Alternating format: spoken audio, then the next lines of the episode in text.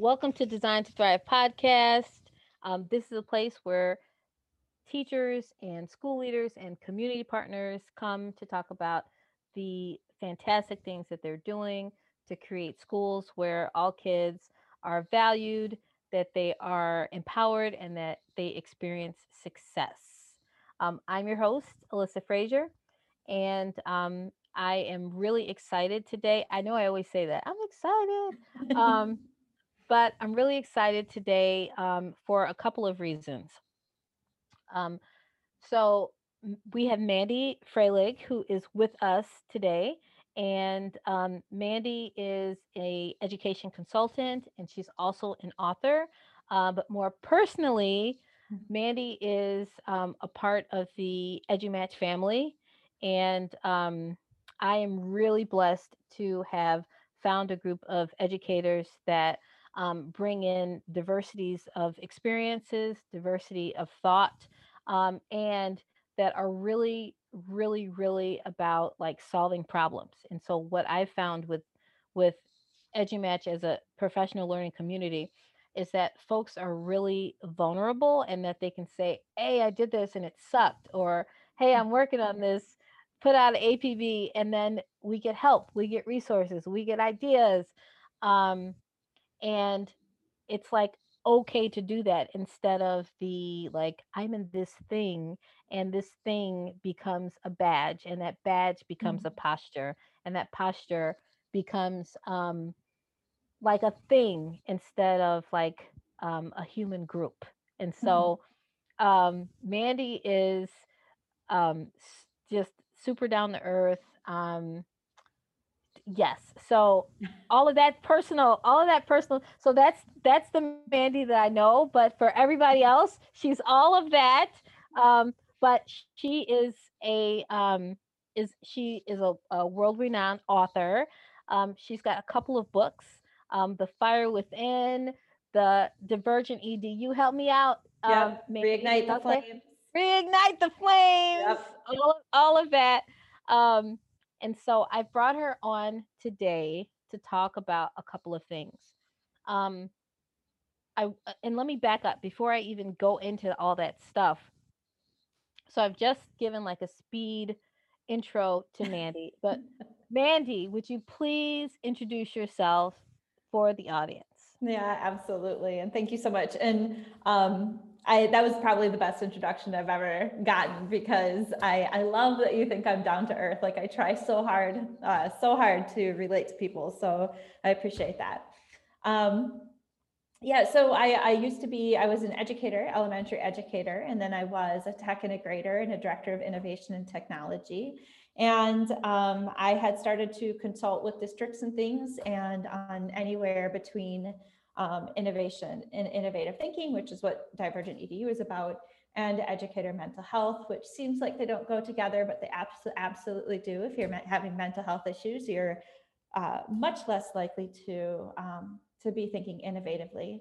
And so I had the opportunity to start consulting full time, and I absolutely love it because I get to work with districts just from coast to coast, and I do like a lot of long-term contracts. So I get to work, with the same group of people over and over instead of doing keynotes is amazing and I love it and that's awesome as well. But being able to see that growth over time is really what kind of fills my bucket.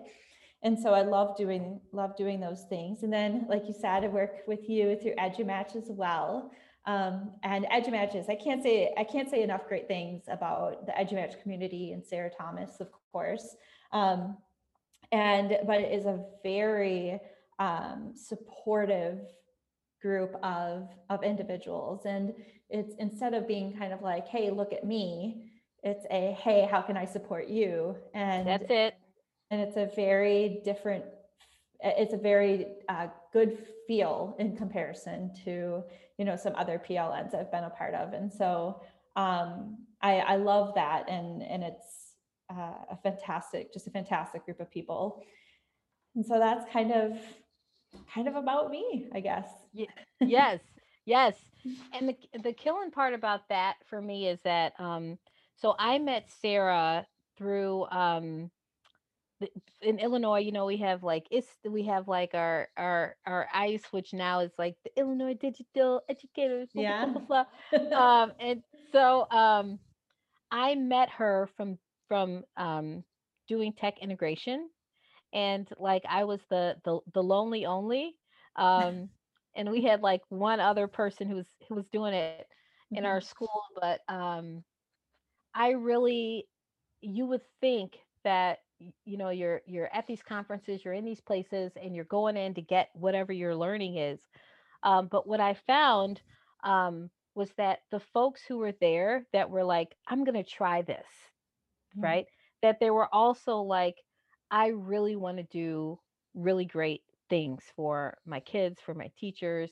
And even though I wasn't able to have that community, like at the schools where I was at, it was two different schools that I was at, I really found that in the growing kind of at PLN through the tech integrators, through the tech coaches, that I was able to connect with them on more than the tech. Mm-hmm.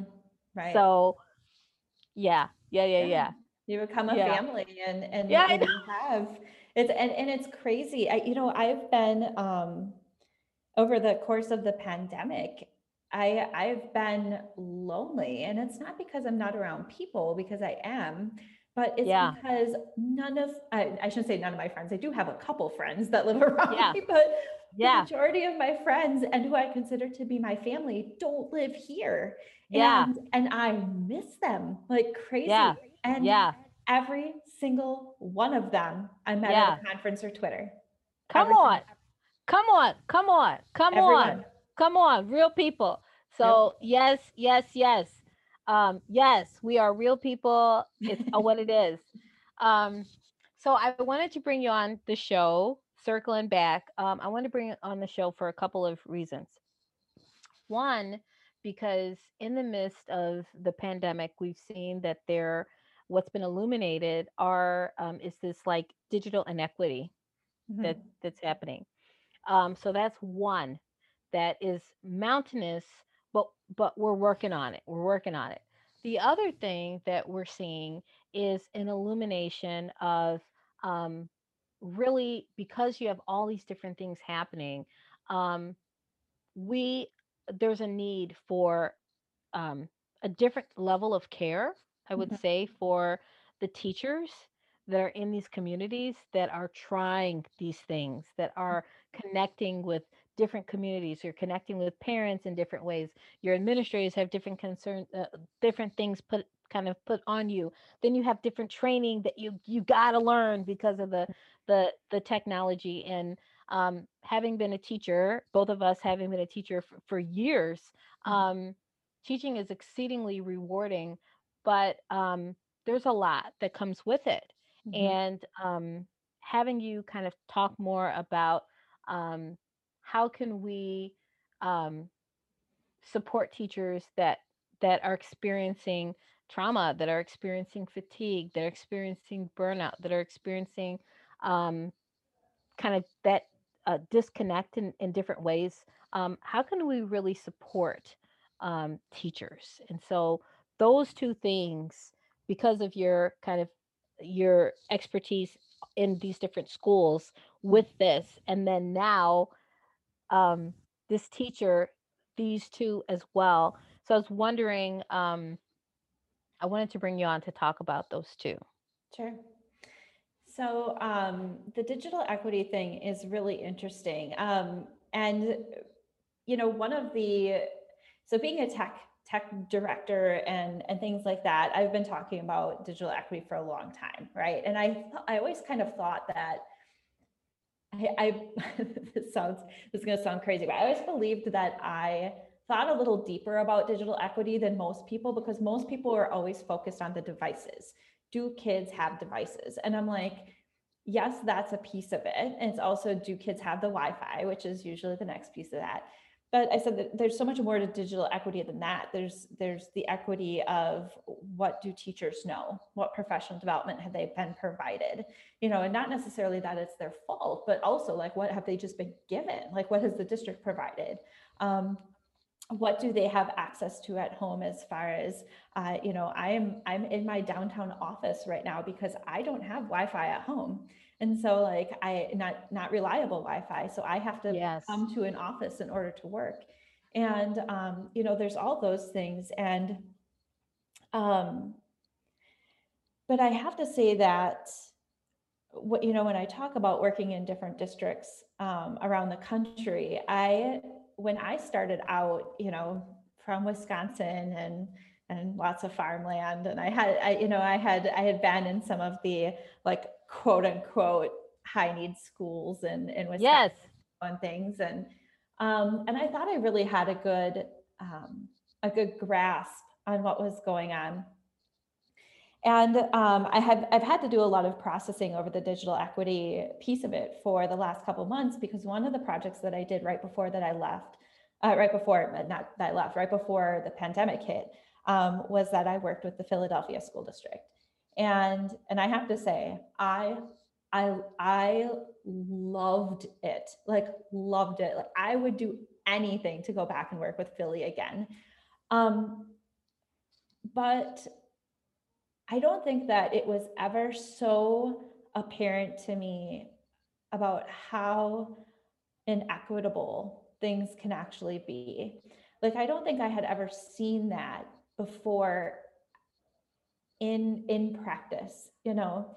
And when I had conversations with some people in the Philadelphia School District as the pandemic hit, and some of the struggles that they were going through, just trying to get a hold of parents to pick up a device, just trying to figure out what they were going to do when some of their kids didn't have electricity to charge a device, let alone have Wi-Fi.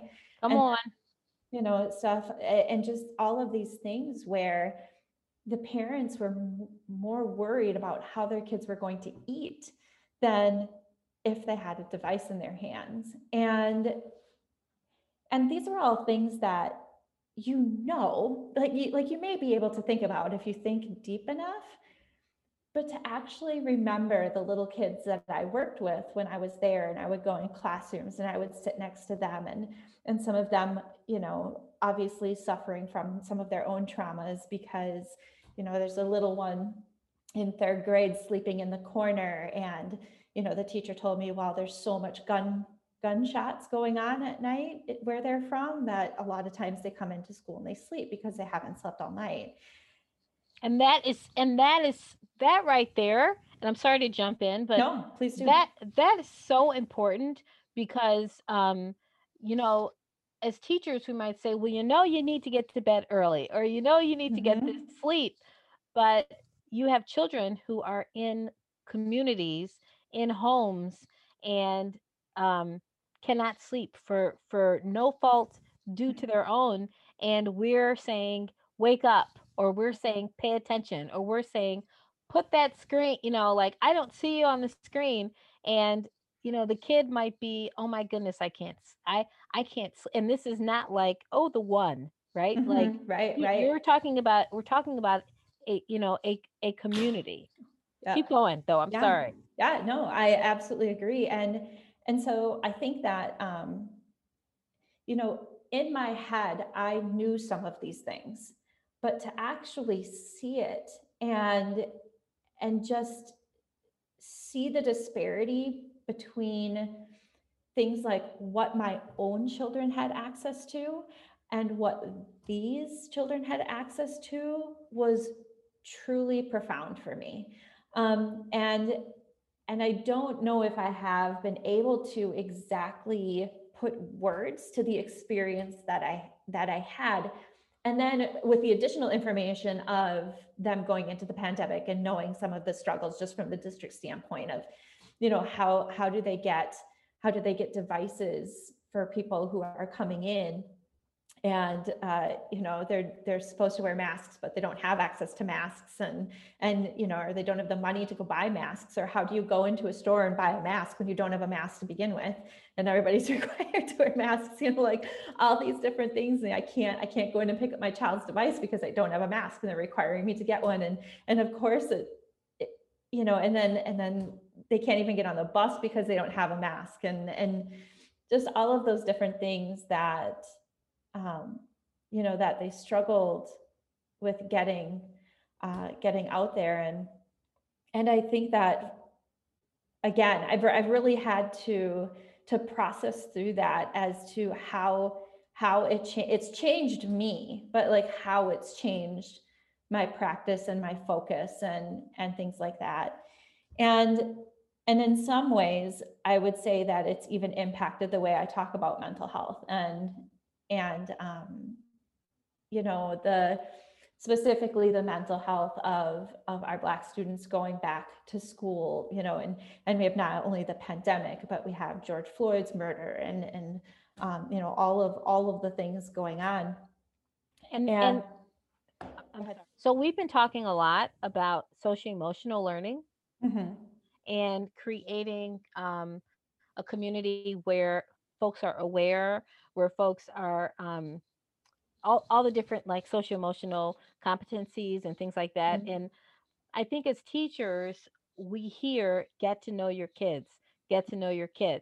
But when you think about socio-emotional learning and how that directly connects with being culturally responsive, with knowing your kids in different dimensions, which being able to empathize with them and then being able to connect with them for those, to build up those resiliency, you know, those strengths, and mm-hmm. being able to tap into those kids and be able to find out what are the things.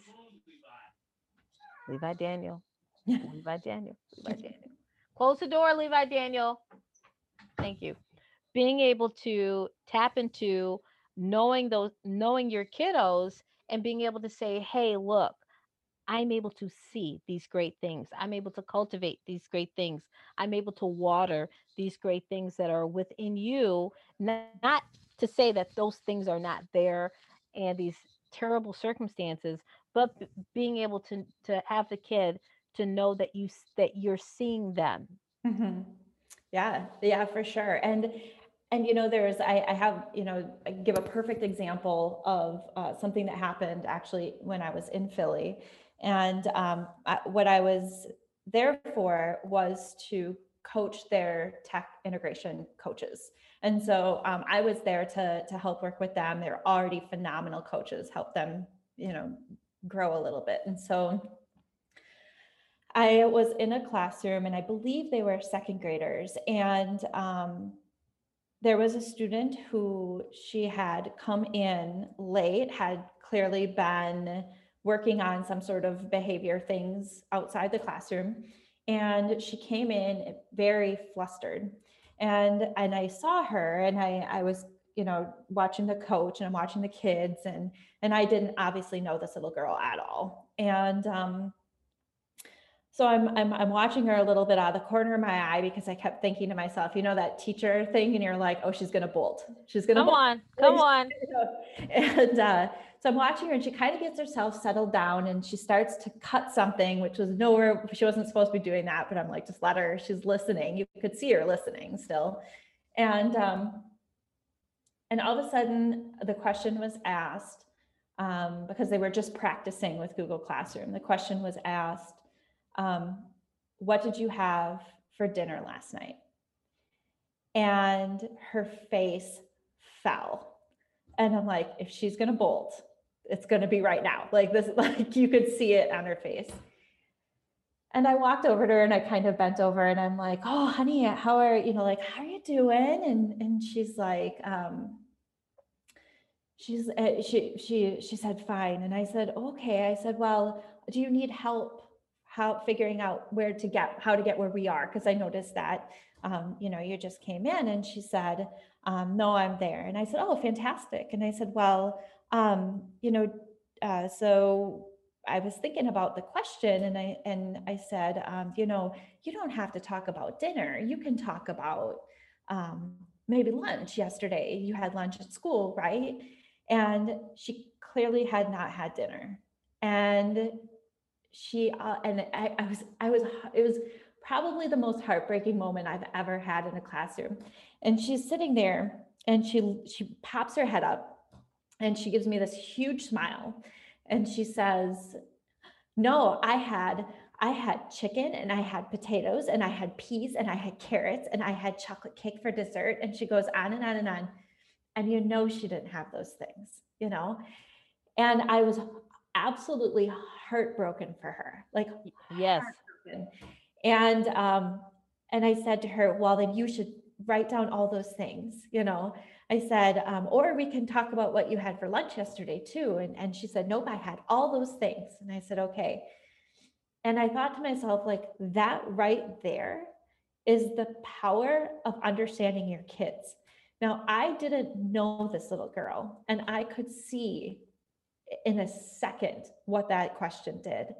And just really understanding your kids from the standpoint of not asking a question like that to begin with, you know, being sensitive to the issues that were clearly plaguing this area of Philly.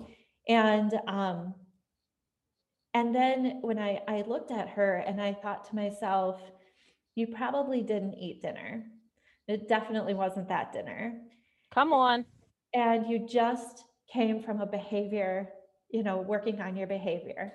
And you come into class and you're asked what you ate for dinner.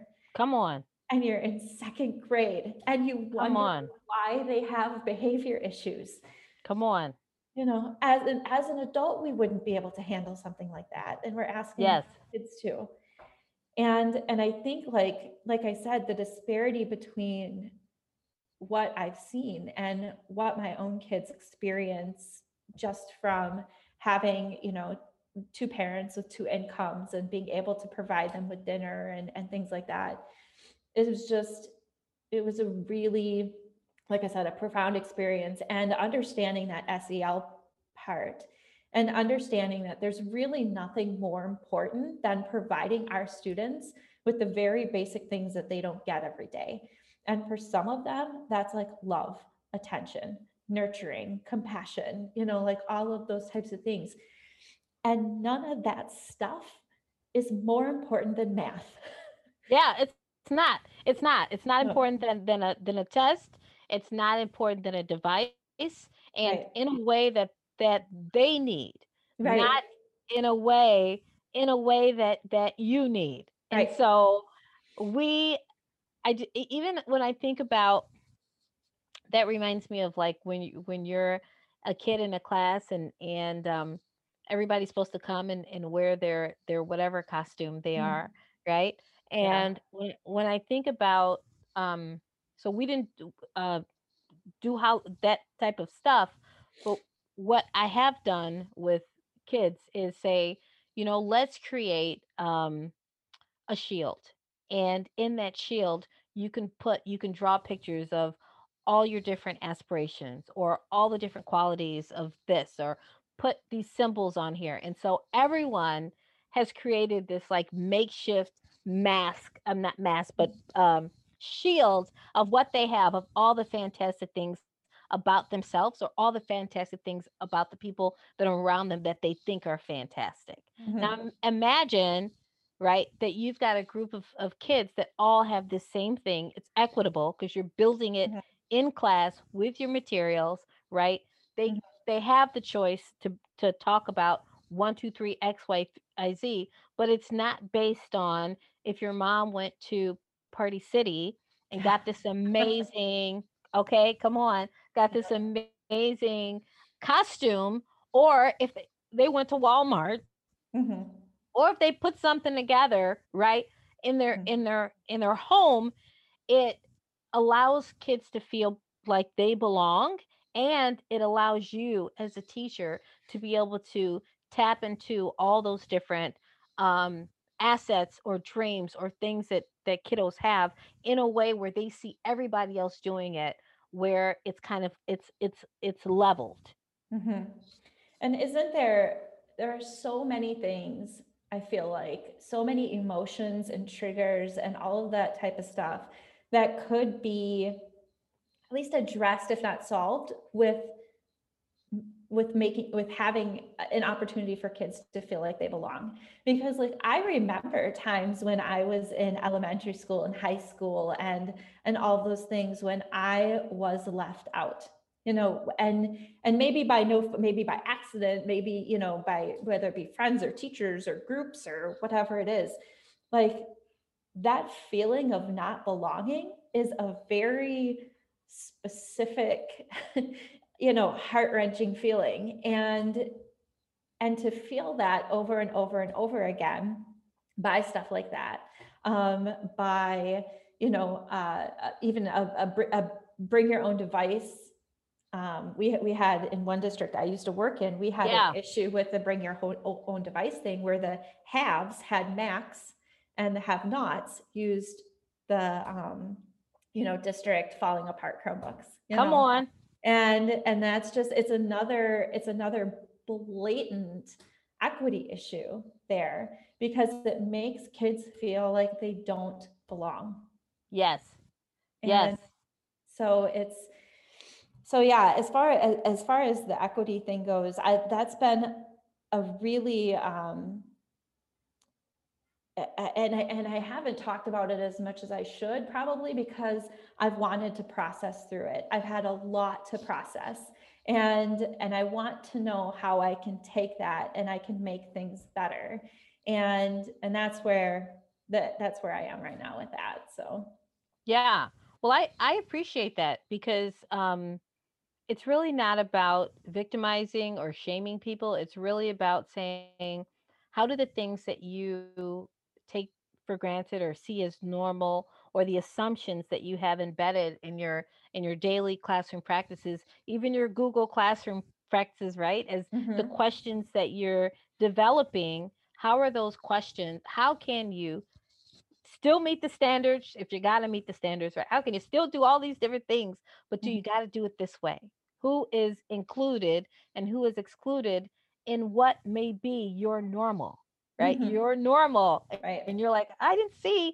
Well, if we haven't reflected on maybe assumptions that we've come into the fold with, and then we say, oh my gosh, the kids are not engaging, or oh my gosh, the kids are not talking. And we haven't done that work to, like you're doing, to say, man, like I hadn't even thought about that mm-hmm. because for, you know, XYZ reason. And so just being more attuned, more empathetic, and notice you didn't say, hey, you don't have to do the assignment. I mean, there are some times where it's like, this is going to break or break. It's not. Okay. Like some things you don't have to do, but you're like, hey, we can still do this in this way. Mm-hmm. Yeah, absolutely. And I think too, that when we talk about being empathetic, we're going to have to at some point admit that we actually cannot fully empathize with a student who's listening to gunshots every night. Because we don't do that, you know?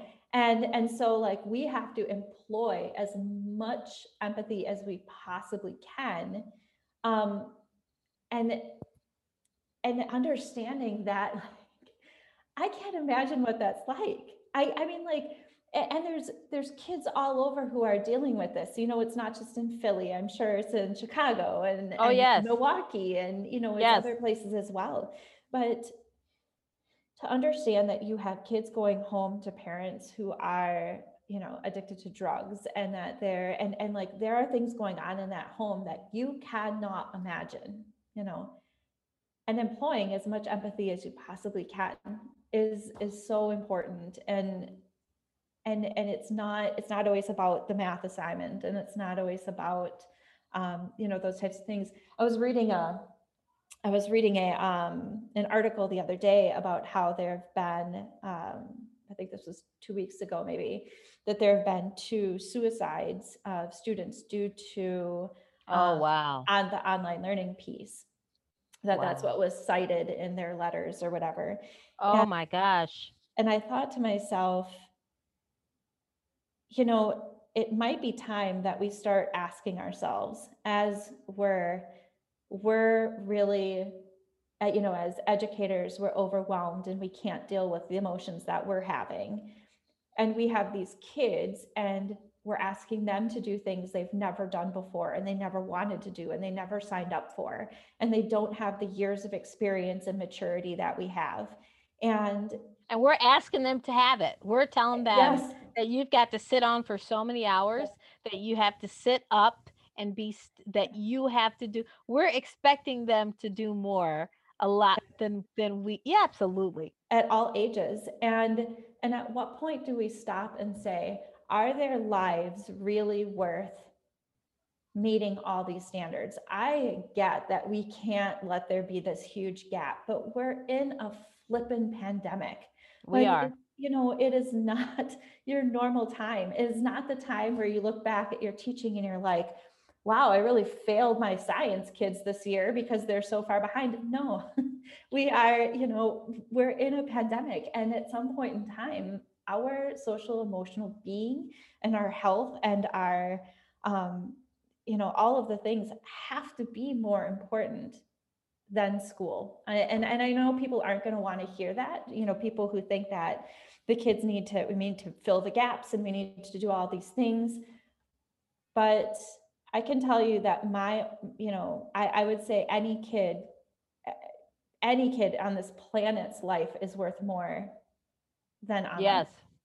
Yes, absolutely. And even, and I'm going to switch just a little bit. But even teachers really being honest with themselves about where they're at. And I'll tell you a story without giving away details. So a little girl who's very near and dear to my heart was on e-learning Friday. It was a Thursday or Friday. And the little girl said, you know, Miss Freilig, my eyes hurt. I'm looking at the screen and my eyes hurt. My eyes hurt, right? And the teacher said, well, Sally, I know, sweetheart, my eyes hurt too. And she's like, and I really am looking forward to when we can be together again. Mm-hmm. And I thought to myself, you know, that was a really like humanizing point that you just did. Yeah. But I wonder, and then she said, and you're not the only one, mm-hmm. right? Yeah. But I wonder if that teacher then reached out to that admin and said, I have multiple kids who are 6 years old who are telling me that their eyes hurt and they're in the little kid voice, you know, like my eyes hurt, right. You know, and so like, oh, and then she's saying, well, mine do too. And I just wonder how we're creating spaces. And this goes out to teachers talking to teachers, and this goes mm-hmm. to admin to say, are we checking in with our teachers about the headaches that they could be experiencing, about the stress of, and I mean the physical stress of having to look at the screens for so long, the mm-hmm. physical stress of having to manage this, and how are we creating supports to support their being able to say, just like, because she eventually said like 5 minutes later when the little girl was like, oh, right. She's like, I think it's time for us to take a break. Let's take our break early. It's important when we get these breaks throughout the day that you close the computer up. Mm-hmm. And yes, we have moving breaks, but I need you to take a breathing break. I need you to take a close your eyes break. And so, I wonder, one, are we being honest about that mm-hmm. with each other, even as teachers? Like I tell my kiddos, look, if you're tired, you go take a nap. And I know I'm at home, and sorry for all the parents out there, but if my kid needs to take a 30-minute nap, usually it's not 30 minutes, usually it's like 20 minutes. Mm-hmm. But if your eyes hurt, or my kids say, my head hurts or my stomach hurts. The stomach is I'm stressed and I'm anxious, right? That's what the stomach hurt is. Yeah. And usually it's after some kid has said something like, you smell like blue cheese, which just came up. You're fat and you smell like blue cheese. That's what the little boy said. You're fat and you smell like blue cheese. But where do kids even come up with that stuff? That's what I thought. I was like, wow. I was like, that was a really low blow. She's like, I think he said. And so, but how do we do that? How do we do that? Like, what would you say to teachers that are listening and to admin that are listening to support that? Well, I think one of the most important pieces of there, I mean, and it's actually just a huge question, because some of what happens has to happen at the administrative level, and some of what happens has to happen at the teacher level. And one of the things that a lot of teachers are missing, and they've been missing this all along, but the pandemic has just made it worse, is the lack of boundaries when it comes to work. And you know, there will always be times in every job where you work your time, and then sometimes you have to work late grading papers, or you have grades due or something like that. But that should be a constant, consistent thing. And sometimes the boundaries, need to be set with what time work is put away. It needs to be set with saying no to opportunities that other people present to you. Sometimes, the boundaries have to be set around, what time they're going home at night, or they're taking how much work they're taking home at night, or with the pandemic now, just how much they're staying online. And, some teachers will say to me, well, I can't practice self-care because I've got all of this work on my plate. And my response to them has been, have you spoken to your administrator? And 90% of the time they say no. Yeah. And administrators are not mind readers. Come on. You have to speak to them about what's going on. Now, if the other thing is that you have to go in with a solutions mindset. There are times where sometimes you just want to say to your administrator, look, I'm super overwhelmed right now. Yeah. And I am dying. I'm dying inside. Say that to them. That's fine. Yeah. But go to them with a solution as well. Look, you put, like, we have this project due. I cannot get it done. I can't. Yes. Or I would appreciate it if you would not email me after 6 o'clock, because I'm not answering emails anymore. I'm not answering emails anymore on the weekend. Please don't, please help respect my boundaries by not emailing me at that time. And, or telling the administrator, I feel supported when you do this. X, come on. And whatever it is. And there are so many pieces to that. You have to know that too then. You have to be able to look at yourself and say, when do I feel supported? Because a lot of times people understand when they don't feel supported, but they don't know when they do feel supported. Yeah. And that needs to be communicated to administrators. From the administrator standpoint, they have to be able to voice those concerns as well to upper administration. Yeah. And be able to advocate for those changes.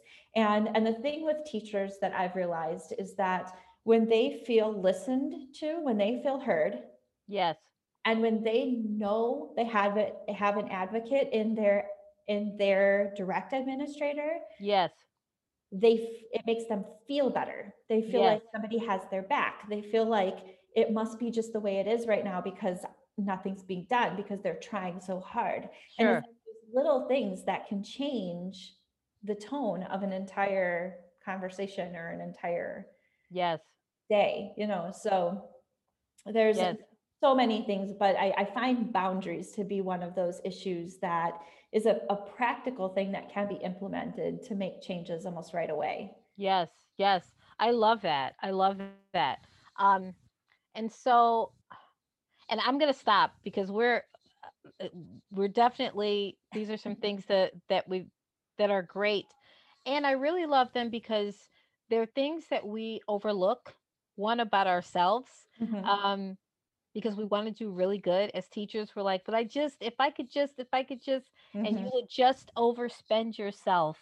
Yes. And look up and there's half of you because you haven't taken care of yourself. And then even doing the self-work to say what you said, which is like, what does work and when do I feel supported and how can I name that and how can I speak to that and how can I communicate that to others so that they can say, I know that she feels supported when I do this. And so I'm going to make sure that I'm a little bit more intentional, right, about pouring into her, pouring into her, them, pouring into him, to give more of that. Right. So Mandy, for folks that, this has been a great show. For folks that want to get a hold to you, can you share how they can connect with you? Yeah, absolutely. So my website is www.divergentedu.com. It's easier than trying to spell my last name, which you can also get there that way. It's usually nobody can do that. And then you can catch me on Twitter at FreiligM. It's FroeHlichm. Cool. Wonderful. Well, for everybody that's listening, hopefully you got some fantastic tangible takeaways and some nuggets. And please know that we are the ones that we have been waiting for. And until next time, keep shining.